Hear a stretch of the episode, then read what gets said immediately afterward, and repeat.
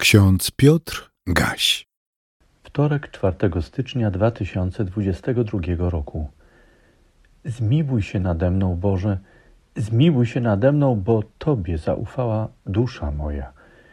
Czytamy w Psalmie 57 w drugim wersecie.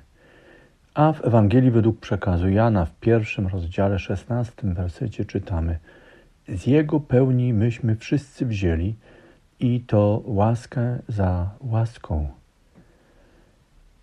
Na początku nowego roku 2022 rozmyślamy nad Psalmem 57. Jak czytamy w pierwszym wersecie, psalm ten pochodzi z okresu ucieczki Dawida przed królem Saulem. Przypomnę, że pomiędzy Saulem a Dawidem toczyła się twarda gra. Po stronie jednego oraz drugiego stanęli ich zwolennicy. Byli wśród nich zwykli ludzie, ale także żołnierze i urzędnicy.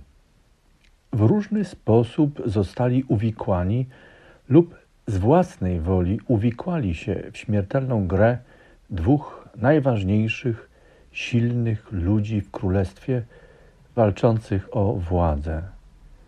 Saul jako władca słabł, ale był jeszcze na tyle silny, że opuszczenie go było nazbyt ryzykownym krokiem. Przyszły władca był przekonujący, nadzwyczaj utalentowany, dynamiczny, ale przyłączenie się do niego wymagało jeszcze ciągle wiary w jego wielką przyszłość jako króla. Też było ryzykowne. W takiej sytuacji każde pojawienie się Dawida albo Saula z ich oddziałami żołnierzy w zamieszkanej okolicy wymagało od mieszkańców opowiedzenia się po jednej albo po drugiej stronie. To było trudne i ryzykowne. Cóż, wybory zwykle są trudne, wymagające i ryzykowne. Psalm 57 zawiera zapis myśli, i emocji Dawida, kiedy doniesiono Saulowi, że ten przebywa na pustyni Engedi. Z trzytysięcznym oddziałem wyborowych żołnierzy Saul udał się więc w tamte okolice w pościgu za Dawidem i jego ludźmi. Dotarł do pasterskich szałasów przy drodze. W pobliżu była jaskinia. Nawet królowie mają potrzebę udania się w odosobnione miejsce – a jaskinia była doskonałym miejscem odosobnienia zapewniającym królowi intymność. Okazało się jednak, że w tej jaskini wcześniej ukrył się przed Saulem właśnie Dawid ze swoimi ludźmi. Zabawna sytuacja. Proza życia sprawiła, że Saul, dowódca dużego oddziału wyborowych żołnierzy, znalazł się sam na sam w bezpośredniej bliskości ściganego Dawida i jego zwolenników. Co w takiej sytuacji zrobił Dawid? Dawid, namawiany przez swoich żołnierzy do ostatecznej rozprawy z Saulem, jednak nie zemścił się. Odciął ukradkiem jedynie kawałek płaszcza Saula. A kiedy ten wyszedł z jaskini, Dawid wyszedł za nim, zawołał na króla Saula – a potem oddał mu pokłon.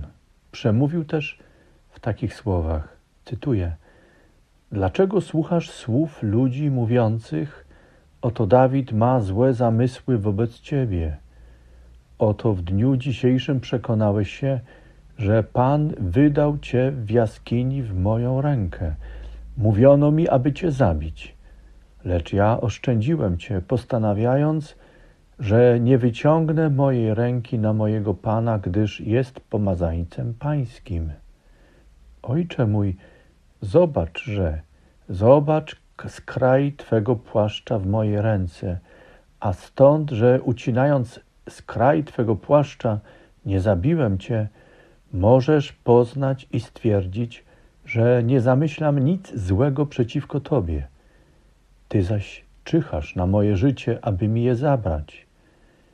Niech Pan rozsądzi między mną a między Tobą i niech Ci odpłaci Pan za mnie, lecz ręka moja nie podniesie się na Ciebie, jak to głosi starodawna przypowieść. Od przewrotnych wychodzi przewrotność, lecz moja ręka nie podniesie się na ciebie. Za kim to wyruszył w pole król izraelski? Kogóż to ścigasz? Psa zdechłego, pchłę jakąś? Niech tedy Pan będzie sędzią i rozsądzi między mną a między Tobą. Niech zobaczy i ujmie się za sprawą moją i odda mi sprawiedliwość przed Tobą. Tyle z pierwszej księgi Samuelowej, 24 rozdziału. Kochani, rozpoczęliśmy rok 2022. Nie ma już króla Saula i nie ma Dawida. Natomiast pozostają stare tematy: władza, wpływy, przywódcy, ich zwolennicy, wybory, okazja, konieczność, rozprawa, zwycięstwo, bezwzględność, asertywność, uczciwość, sprawiedliwość, czyli prawość, szacunek, gra z zachowaniem uczciwych zasad i tak dalej, i tak dalej. Wszyscy jesteśmy w jakiś sposób uwikłani w tę współczesną grę. Czasem zostaliśmy uwikłani, innym razem sami wikłamy się. Staramy się wybierać i zachować swój dobrostan w czasie, który jest nam dany, ale też który po części sami tworzymy. Jednocześnie sami prowadzimy swoje małe lub większe gry. Jakie znaczenie mają dla nas w takim świecie dzisiejsze hasła? Przypomnę je. Zmiłuj się nade mną, Boże, zmiłuj się nade mną, bo Tobie zaufała dusza moja.